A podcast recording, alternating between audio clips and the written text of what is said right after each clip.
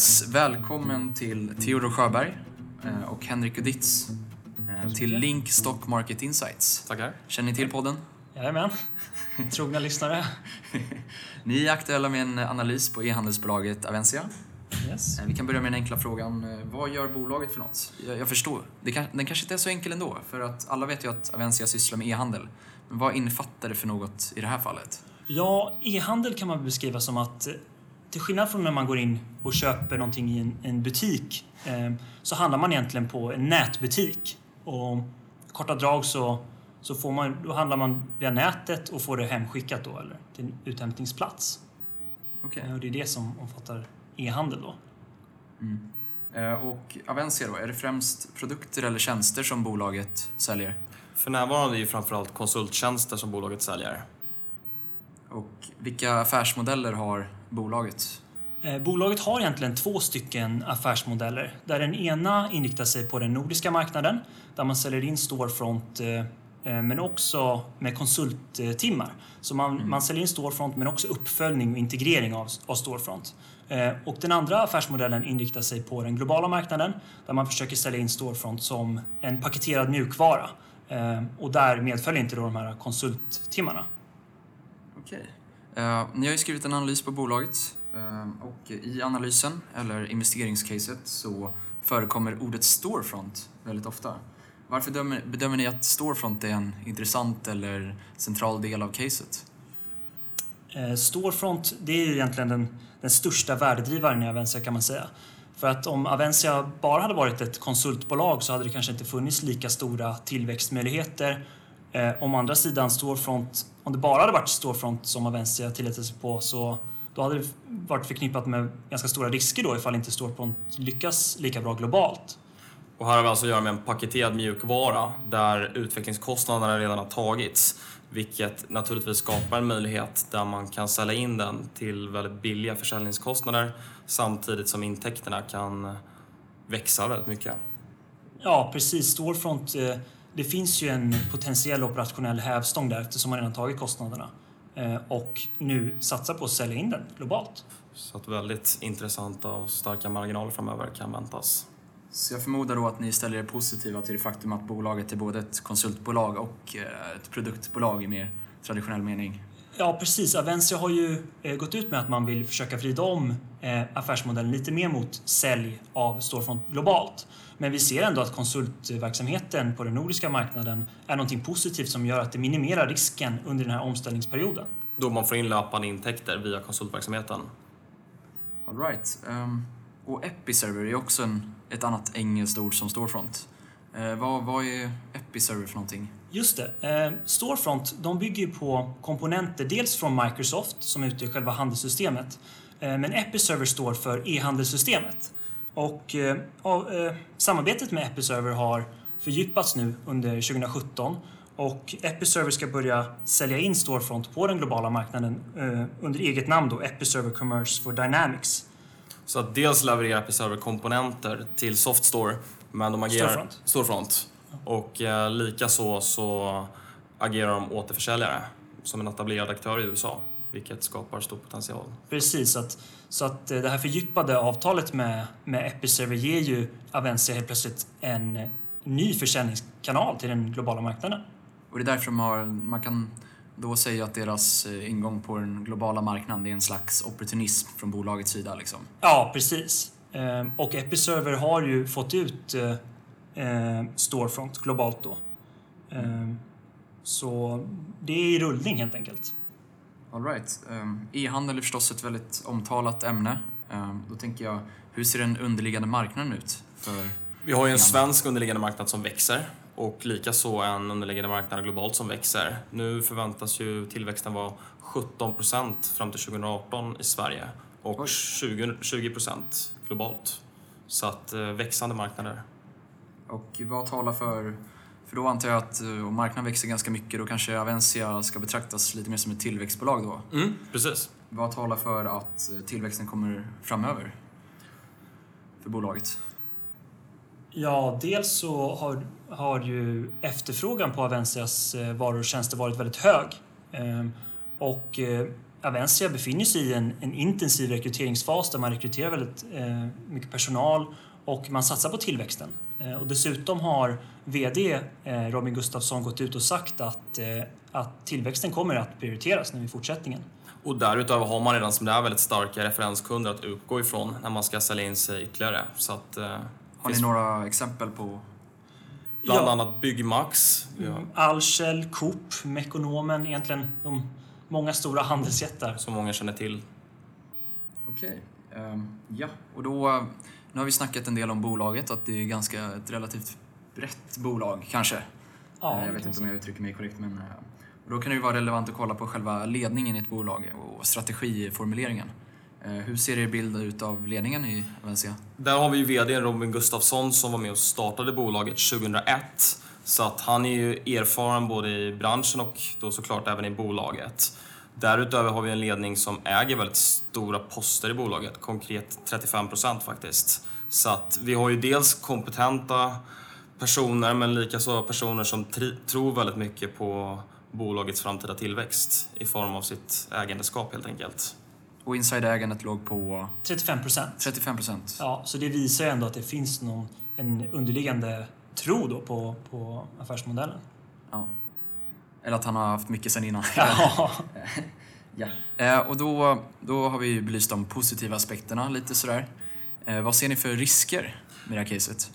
Dels så är det ju som så att man är ju väldigt beroende av Microsoft och Episerve i dagsläget. Så att naturligtvis om avtal där skulle brytas så är ju väldigt, då blir det väldigt jobbigt för Avencia såklart. ja, samtidigt så finns det ju alltid en risk förknippad med en hög eh, rekryteringstakt.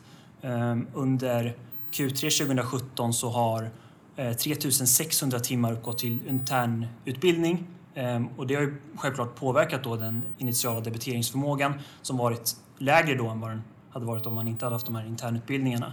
Ehm, så det ligger en utmaning i att integrera eh, de nyanställda så att de blir debiterbara.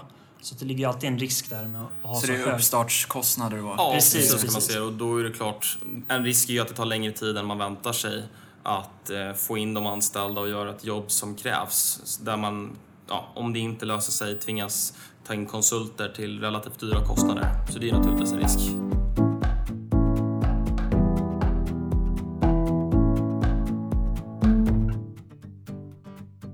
Yes, ni har ju också försökt att värdera Avencia. Yes. Och då undrar man, eh, det är ju tillväxtbolag och allt, hur har ni försökt att värdera det här bolaget? Mm, vi har valt att, eh, att värdera det på multi, med en multipelanalys men också genom eh, scenarioanalys då, där vi har utgått från ett base, bull och bear case eh, med olika scenarion då, för bolagets framtid. Okej, ehm, då kan vi börja med det mest eh, optimistiska då. Ponera att det går riktigt bra för Avencia framöver. Eh, Vad, vad ser ni framför er då? Där ser vi att eh, Softstore... Storefront. Det kanske är mjukis? Ja, precis. Nej, men att Storefront eh, säljs in väldigt mycket utomlands, bland annat USA, Nya Zeeland, Kanada, Hongkong. Och då har vi räknat på en omsättningstillväxt med 40 procent. ja, precis. Det finns ju nu avtal i USA, Nya Zeeland och Tyskland. Eh, och vi förväntar oss då att, att de här genererar licensintäkter då redan under Q4 eh, 2017. Precis. Eh, Men också att, ja, att försäljningen av, att de fortsätter växa på den nordiska marknaden men att de samtidigt lyckas då sälja in eh, Storefront ytterligare och att de här genererar licensintäkter. Och därutöver att man anställer högre andel från Filippinerna, vilket drar ner personalkostnaderna och helt enkelt skapar starkare marginaler. All right. Ehm, det var då det positiva då. Yes. Ni har belyst lite det negativa tidigare i form av um, debiteringsantal och att det kan bli Mm. lite växtverk, som jag förstår det. Ja, precis. Eh, hur ser ert pessimistiska scenario ut för bolaget? Det är lite det som präglar vårt bear-case också. Eh, Men också det, till en början, att de inte kanske lyckas sälja in Storefront lika bra globalt som man tänkt. Men också det som du säger, att, att rekryteringstakten blir hög, att ut, de här internutbildningarna fortsätter att löpa och att integreringsprocessen av de nyanställda drar ut på tiden. Eh, Man har också anställt underkonsulter under delar av 2017 och eh, det är ju såklart eh, det är en stor kostnad. Och i ett bear case så ser vi att de här underkonsulterna fortsätter att hyras in för att klara av tillväxten då. Eh, och att marginalerna därav pressas. Okej. Ehm, då är det en eh, tredje scenariot då. Vad, vad tror ni kommer hända framöver? Mm. I ett base case så tror vi att eh, tillväxten då kommer vara i linje med vad de har uppvisat eh, 2017. Eh, så vi tror att de kommer växa med eh, 30 procent eh, hela 2017 ut, men även 2018. Och eh, då förutsätter vi att Storefront kommer att generera licensintäkter eh, på den globala marknaden. Eh, Vi förutsätter då också att de dels så att de genererar licensintäkter Eh, från USA, Nya Zeeland och Tyskland. Eh, men också att de, de kommer in på nya marknader som Hongkong och Kanada. Att, att de verkligen genererar licensintäkter. Eh, men vi, ja, och personalstyrkan kommer fortsätta att öka och de, de kommer växa helt enkelt. Eh, samtidigt som man då anställer eh, delvis av personalen i, i Filippinerna och sänker de genomsnittliga eh, personalkostnaderna. Okej, så det kan bli en eh, slags marginalexpansion där då? Exakt. Ja, precis. För den, den effekten man, man försöker är egentligen att man kan sänka de genomsnittliga personalkostnaderna. Dels då genom det här kontoret i Filippinerna samtidigt som man får den här operationella hävstången i Storefront. Så det är det som egentligen, det är en väldigt trevlig kombination. Ja. Hur upplever ni att eh, värderingen ser ut i, idag i förhållande till ert base case? Ja, dagens värdering, då, då kan man ju säga att det finns redan förväntningar på att Storefront kommer generera någon typ av licensintäkter globalt. Men å andra sidan kan man se att, att nedsidan är ganska begränsad eftersom att så stor del av verksamheten idag består av konsultintäkter. Och de här samarbetena då från konsultmarknaden i Norden, de, de brukar bestå av 5 till 10 år så att det är ganska säkra intäkter om man säger så. Så att det finns en Det begränsad... finns en hög visibilitet liksom, i Ja, precis. eh, intjäningen. Ja, och ganska begränsad nedsida då. Ett eventuellt bygges. Ni har ju valt att kolla på EV-ebit eh, Mm. framförallt. Varför har det varit eh, ett mest lämpliga nyckeltalet i det här fallet? Ja, vi tycker att EV-ebit är intressant att kolla på. Dels för att se då vad, vad den operationella biten i Avensia genererar. Men också för att ta hänsyn då till nettokassa som finns i Avensia. Mm, de har en eh, nettokassa. Ja, precis. På cirka 12 miljoner. Det verkar av samtalet att döma att ni är relativt positiva till Avencia. Eh, men marknaden känner till tillväxtambitionerna. Alla vet att eh, Avencia är ett tillväxtbolag. Eh, och marknaden känner till nog riskerna också i viss utsträckning. Så vad är det ni vet som inte marknaden vet? Ja, det är en fråga som är ganska svår att svara på. Men jag tror så här att för att få en rättvis helhetsbild av Avensia så gäller det att man, man kopplar ihop väldigt många olika komponenter. Man kan inte bara kolla på, på siffrorna, man måste även väga in de mjuka värdena. Eh, till exempel titta på företagsledningen, titta på hur, hur bra företaget är på att eh, eh, knyta oss i relationer och bevara relationer. Eh, de här bitarna. Jag tror att vi har en, en väldigt nyanserad bild, en nyanserad helhetsbild skulle jag säga, eh, som majoriteten av marknaden kanske inte har. Precis. Okej, så sista frågan då. Eh, Vad är hisspitchen på Avencia? Eh, Hisspitchen får bli att eh, Avenza är ett eh, företag som är i en intensiv rekryteringsfas. De har hög tillväxt och de växer på en marknad med underliggande tillväxt. Eh, dessutom så erbjuder de en affärsmodell där det finns eh, potentiell operationell hävstång. Mm, precis. I form av storefront som man vill försälja ytterligare. Ja, och dessutom finns det en kompetent ledning som styr bolaget och som äger 35 procent. Okej, tack så mycket Theodor och Henrik. Tack! Tackar.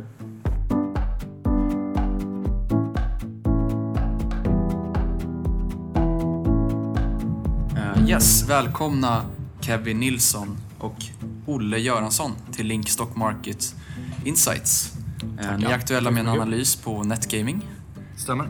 Eh, vi kan börja med den enkla frågan. Vad gör bolaget? Eh, Netgaming är ett klassiskt eh, online-kasinobolag från början som för ett år sedan gjorde ett ganska stort förvärv för deras egen, med, deras egna mått mätt av ett bolag som heter Highlight Media. Så pass stort så att Highlight Media nu står för 93 procent av Eh, Netgamings omsättning. Eh, De jobbar med något som kallas för affiliate marketing vilket innebär skapandet av attraktiva länkar till konsumentspelbolag. Eh, Man skulle kunna jämföra med en slags eh, price runner för eh, spelbolag. Okej. Okay. Vi hade ju Stillfront i den tidigare podcasten. Och spel är ju förstås ett ganska brett begrepp. Så hur skulle man kunna skilja det här från... Det här är då kasinospel. Ja, alltså jag skulle nog inte påstå att eh, överhuvudtaget kalla det spelbolag är riktigt eh, korrekt för att 94% av verksamhetens intäkter hänför affiliate-verksamheten i och med detta förvärvet. Okej. Så i princip alla intäkter som kommer till bolaget är från affiliate-verksamheten snarare än från kasinodelen. Precis, sen verkar de eh, på spelbolagsbranschen men de jobbar egentligen med marknadsföring. Okej. ehm, och då tänkte jag affiliate, det är ju ett engelskt ord. Eh, och så har vi ett till engelskt ord som hör till det, lead generation. Ja. och vad jag förstår så är de sammankopplade på något vis. Precis, lead generation är ju själva eh, tekniken, alltså att man leder spelaren eller i det här fallet konsumenten från sin sajt till en annan sajt. Eh, som ett exempel så har de en sida som heter Poker Listing som egentligen är en slags guidesida för eh, pokerspelare där man kan lära sig hur man spelar poker. Men på den sidan så finns då eh, också länkar till de här konsumentspelbolagen så man försöker liksom leda in konsumenten till de andra spelbolagens sidor. Okej, häftigt. Och det är det de tar betalt för då, antar jag? De tar betalt eh, mot, eh, det är spelbolagen då som står för eh, intäkterna. Så om de värvar, som en sida till exempel som de har som heter Casino Top 10, har de samlat 10 då, eh, kasinobolag som efter omdömen och eh, eh, även sådana här bonusar som de ger till konsumenter rankar dem.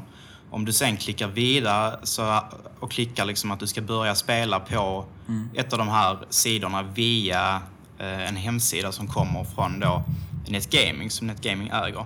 Då tar de en eh, kostnad för detta, eh, alltså spelbolagen tar en kostnad för detta och betalar den här eh, leaden så att säga för att den börjar spela på deras eh, sida från då NetGamings hemsida. Alright, ja, och ni har ju skrivit en analys på bolaget. Um, där slutsatserna är, Eh, som jag har läst det, ganska nyanserade tycker jag. Eh, och jag tänkte först gå in på marknaden och produkten då. Eh, så ni skriver i er analys att bolaget har en stark marknadstillväxt med en välpositionerad produkt. Och då, stark marknadstillväxt förstår man. Men vad tänker ni med en välpositionerad produkt i det här fallet? Uh, yes, alltså en, en välpositionerad produkt innebär egentligen att eh, man har valt att eh, liksom lägga sin marknadsföring på ett plan som ligger lite i tiden kan man säga.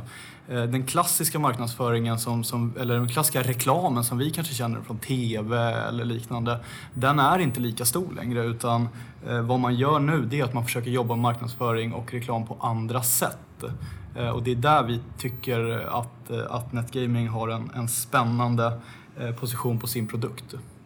Okej. Okay och ehm, ja, som ni sa tidigare så 93 eller 94 procent utgjordes... 94 procent. Ehm, och då tänker jag, de gjorde ett stort förvärv i fjol. Mm. Eh, hur ser den finansiella situationen ut idag?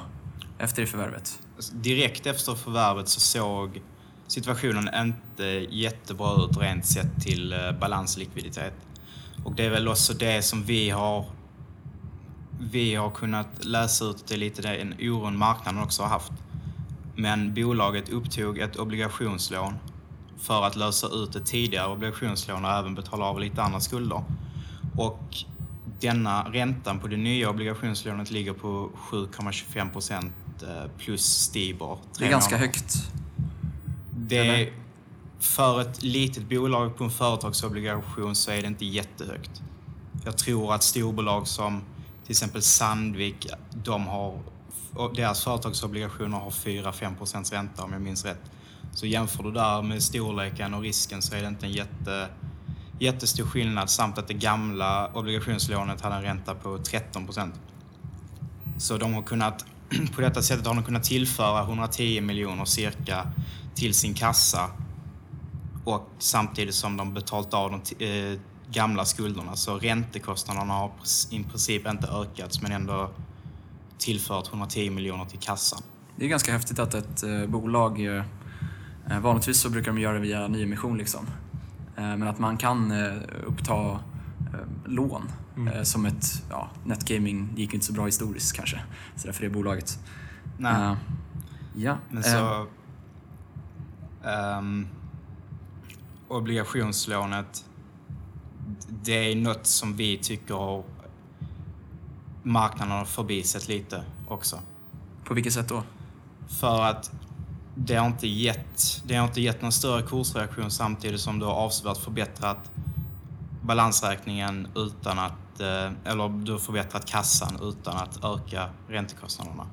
Så marknaden kanske har stirrat sig lite blind på resultaträkningen eller, eller Ja, kanske glömt bort balansräkningen? Eller på skuldsidan av balansräkningen har de kanske stirrat sig lite blind på. För bolaget hade efter räntekostnader så hade de ett eh, alltså operativa eh, kassaflödet då minus eh, räntekostnaderna uppgick till 16 miljoner det senaste kvartalet. Så bolaget har ett starkt kassaflöde, positivt kassaflöde samtidigt som de har en eh, samtidigt som man eh, för bolaget mycket, eh, mycket i kassan. Mm. Och vinsten kan ju då öka i absoluta tal antar jag, om räntekostnaden bibehålls eh, potentiellt i framtiden. Sådär. Ja, alltså de, de har ju förmågan att växa utan att uppta nya skulder för att de har en hög eh, organisk tillväxt. Okej, yes. Ehm, ja, vi kan gå in lite på kasinomarknaden då. Ehm, och, ja, den räknas till 43% marknadstillväxt de närmsta fyra åren enligt bedömningar. Ehm, och som du säger så verkar balansräkningen hyfsat stark. Eh, men då kan man ju, marknaden växer med det. Eh, hur mycket växer Netgaming med? Ja, precis. Eh, Det är lite missvisande att bara titta på intäktstillväxten i och med deras, eh, deras förvärv som de gjorde i höstas. Eh, Total intäkt, intäkttillväxt för halvåret, första halvåret i år är 800 procent, vilket inte, inte säger så mycket. Nej. Däremot om vi tittar på den organiska tillväxten så står Highlight Media för en 25 procent tillväxt för första halvåret. Och på de här två påksidorna som de har som i och för sig inte motsvarar en speciellt stor del av, av verksamheten för 30 procent organisk tillväxt. Så, att, så att, eh, det är absolut en, en bra tillväxt eh, jämfört med, med konkurrenter. Ja, eh, apropå det, eh, konkurrenter. Hur ser det ut där? Den största konkurrenten som de har heter Catena Media. De är stora, klart större än Netgaming. De har också en lite lägre marginal eh, på sin produkt, även om de har haft en liknande marginal som, som Netgaming har haft tidigare. Men Catena Media ses som, som den största eh, konkurrenten så. Eh, Det finns, eh, det finns även eh, andra eh, konkurrenter också, men, men det är den som vi i första hand har kunnat titta på vad gäller affiliate-verksamheten. Det finns, det finns vissa bolag som till exempel Gaming Innovation Group I Norge då? Ja. Yes. ja, som också har viss eh, affiliate-verksamhet men den är inte central till, till deras verksamhet. Mm. Och Netgaming var ju, ja, det är ett lönsamt bolag. Jag vet inte vilken utsträckning då, men eh, hur står sig liksom vinstmarginalen mot eh, Catena Media som Mm. var den närmsta? Uh, vinstmarginalen senaste kvartalet så, så hade, de, eh, hade de en vinstmarginal på 64 procent jämfört med Catena Medias eh, marginal på 37 procent. Ebitda precis. eh, marginal är det. Okej. Och varför? eh, Är det avskrivningar då i bolaget också? Kan vara mer intressant att kolla på ebitda eller? Eh, Nej, alltså- alltså det måtten blir i princip densamma. Du har inga... Exakt, Ja, så, det så. det blir nästan detsamma men däremot så är eh, branschstandard att man mäter på ebitda. Okej. Eh, Så, att, så att eh, därför är det, är det det som vi har gjort också. Eh, Men som sagt, de har en större marginal än Catena Media. Men, men Catena Media har tidigare haft det också och den, den typen av höga marginal. Och det, vi tror att det fort, går att fortsätta att räkna på, kanske inte riktigt lika stark marginal men, men ändå en, en god marginal absolut för den produkten som de har. Okej. Ehm, ett aktuellt ämne är förstås eh, skatten på kasinospel. Ehm, och då tänker jag, vad är er take där? Ni har skrivit lite om det i analysen. Alltså vår take där är väl snarare att den här den skatten inte är... Den är inte riktigt...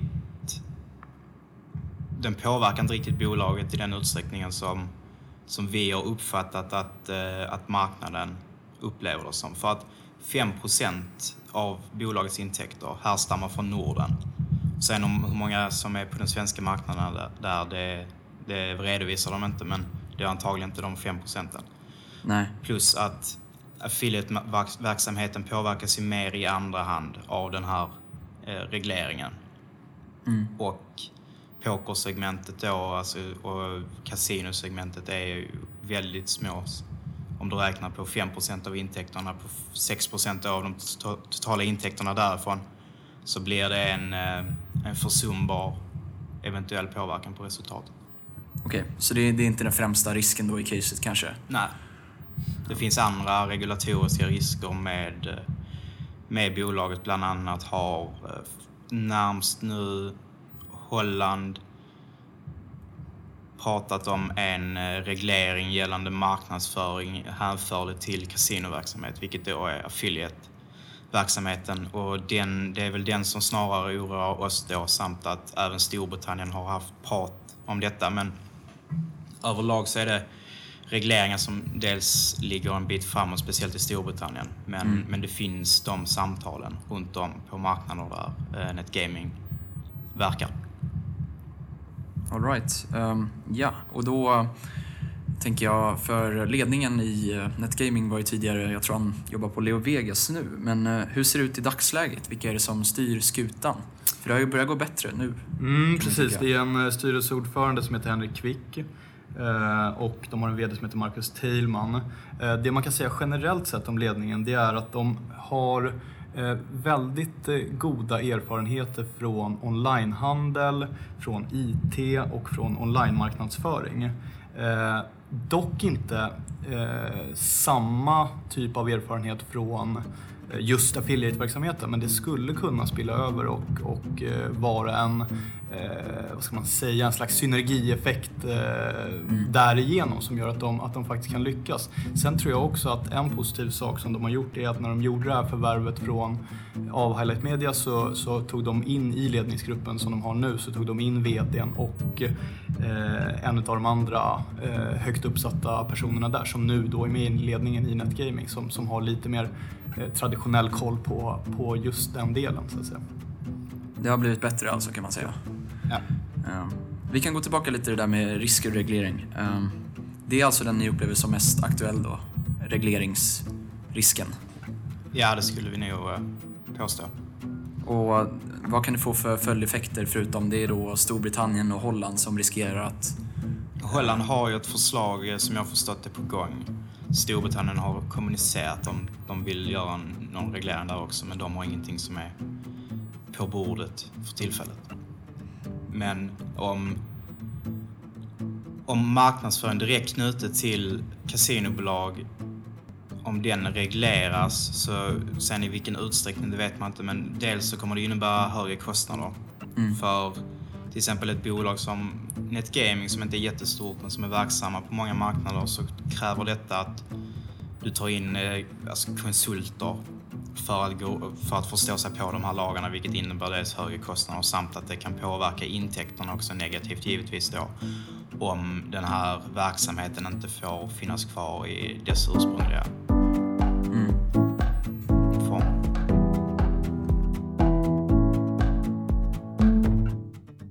Ja, då ska vi gå över till värdering. Eh, ni har också försökt att värdera NetGaming. Eh, vilken metod har ni valt? Varför var den lämplig? Vi har valt att eh, värdera ut eh, bolaget ut efter EV, e-, ebitda för att eh, dels är bolaget högt skuldsatta relativ omsättningen så man vill helst, vi vill helst få med den i, eh, i värdet av bolaget så att säga. Samt det blir ingen, det blir ingen skillnad direkt för bolaget om du värderar den på EV, e- ebitda eller EV, eh, ebit på grund av att mm, den här sortens verksamhet i regel inte har så stora avskrivningar. Mm. Och då har vi valt i, i bull och base scenario så har vi valt att sätta en eh, target multipel på 15. Och det känns rimligt. Det känns rimligt om du kollar på Catena som visserligen är ett större bolag men som även har lite mindre eh, ren organisk tillväxt så har de, värderas alltså de till 17,5 tror jag på EV, ebitda. Och eh, många, det blir svårt att jämföra med andra affiliate-verksamheter men just, just kasinobranschen överlag är väldigt eh, het nu så de, många av de bolagen har väldigt höga värderingar. Till exempel Leo Vegas värderas på runt 25 tror jag. Mm. Så vi, vi känner att 15 sett till att marknaden ligger, ligger väl i tiden och, eh, och att eh, peers värderas eh, runt eller över dem, den multiplen så känns det som en realistisk nivå för base och bull. Vi tror inte att heller i bullscenariot tror vi heller inte att det är realistiskt att förvänta sig en långsiktig värdering på till exempel 20 för det är historiskt sett väldigt högt. Mm. Och det var ju de lite mer positiva aspekterna. Ja. Ni har ju snackat en del om riskerna eh, tidigare. Eh, så man kan ju undra, hur ser eh, det negativa scenariot ut för bolaget? Vad, vad väntar ni er där? Ja, vi väntar oss eh, att eh, dels att de här marginalerna inte riktigt kommer att hålla sig. Tidigare så har verksamheten haft marginal på 48 procent ungefär. Och det finns alltid en risk när du inte kollar, när du bara kollar på de senaste kvartalen att eh, du har en slags marginal som inte kommer kunna hålla sig i längden. Så det är en risk dels. Eh, Det är även en risk där med regleringarna som vi har talat om innan samt att det finns en stor risk att om regleringar hade börjat att eh, komma på både kasinobranschen och på affiliate-verksamheten att detta kan leda till en slags eh, förminskning av targetmultipeln. Så därför har vi satt 10 på bear case också. Och det blir även så att om bolagets intäkter minskar så kan även när de eh, möjligheterna att lösa hela obligationslånet är relativt små vid eh, en intäktsminskning. Och ett upptagande då av ett nytt eh, obligationslån för att lösa ut det tidigare kommer ju då leda till högre räntekostnader Mm. på grund av lägre intäkter, vilket då kommer att belasta resultatet på vad vi har räknat var cirka 10 miljoner kronor per eh, helår. Ehm, vi har ju snackat en del om eh, ja, balansräkning och sådär. Eh, och då tänker jag, eh, hur ser vikten av förvärv ut i de här kalkylerna? Är det ett eh, case som står på egna ben eller eh, tror ni att det finns inslag av framtida förvärv i dagens aktiekurs? Vi, vi tror inte att eh, bolaget i sig är, och aktiekursen är beroende av förvärv. Bolaget har tidigare och även nu kommunicerat att de har en förvärvsstrategi men de har även varit relativt konservativa efter förvärvet av Highlight Media med hur mycket de faktiskt vill förvärva. Och den organiska tillväxten tillsammans med de höga marginalerna är egentligen tillräckligt för att eh, rättfärdiga både base och eh, bullvärderingen. Mm. Precis, men eh, jag tror även att i och med att de har haft ett starkt förvärv som de har gjort nu tidigare och dessutom fått lite klirr i kassan så, så, så är det väl säkerligen så att de är redo på hanen ifall, ifall en möjlighet skulle dyka upp. Men som Kevin säger så är det ingenting som de är beroende av för, för framtiden. Det, det, det, det, det tror jag inte. Eh, ja, det är ett case med hög potential som jag förstår det. Eh, men samtidigt så finns det vissa risker. Eh, men det som jag alltid tycker är intressant är eh, vad är, vad är er ingång i caset? Vad är det ni vet som inte marknaden vet? Vi, eh, vi har ju tittat betydligt närmare på, mark- eller på bolaget än vad marknaden möjligtvis har gjort. Det finns till exempel inte så mycket analyser ute på bolaget. Många vi har pratat med som är relativt aktiekunniga har också haft, haft åsikten att den här svenska kasinoregleringen, att det är något som är negativt för bolaget. Men Medan vi, vi ser det som, som att det inte direkt är en värdedrivare i bolaget för att det påverkar intäkterna så mycket. Nej. det påverkar inte intäkterna så mycket. Och så därför tror vi att dels marknaden överreagerar på kasinoregleringen. Vi, eh, vi tror också att marknaden inte riktigt satt sig in i hur, eh, hur den effektiva skatten fungerar i bolaget. För där, det är lite, lite svårare och i regel när du tittar på bolag så räknas du efter den svenska bolagsskatten. Men eftersom bolaget är baserat i Malta så har de möjligheten att få ner den effektiva skattesatsen till 5% plus att du har en skattefordran i bolaget som kan vid en 5 i effektiv skatt så kan det innebära att skattekostnaderna inte ger någon kassaflödeseffekt de närmsta två, tre åren.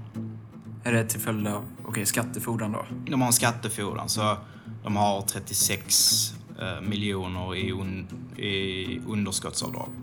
Mm. Så de som kommer att registreras i resultaträkningen som en kostnadspost. Men det kommer inte leda till någon kassaflödeseffekt, kassaflödeseffekt som vi heller och som också är relativt komplicerat att sätta sig in i om man inte mm. är van vid att se på bolag på det sättet. Och där har du en betydlig skillnad i vad bolaget kommer värderas på PE mm. om, du, om du tar detta i beaktning. Alright, um, ehm, och då kan vi köra sista frågan här. Um, ja, det är ju som sagt ett ganska nyanserat case med vissa risker och sådär. Men uh, om ni fick göra en eh, hisspitch sådär på det ni har kommit fram till i analysen. Uh, har ni lust att dela med er? Yes, eh, Netgaming är eh, lågt värderat jämfört med sina konkurrenter. Eh, de växer snabbare än marknaden och har bättre marginaler än liknande företag. Bolaget har påverkat sin likviditetssituation avsevärt och har nu en kassa på vad vi estimerar 160 miljoner och ett starkt positivt kassaflöde. Det kommer ge stora möjligheter till förvärv, vilket man tidigare visat kompetens inom, som vi nämnde. Eventuella regulatoriska risker ligger längre fram i tiden och tenderar att vara på nationell nivå snarare än EU-nivå. De riskerna bör således minska i samband med att bolaget fortsätter att expandera geografiskt. Okej, tack så mycket Kevin Olle. Tack. Tack. tack.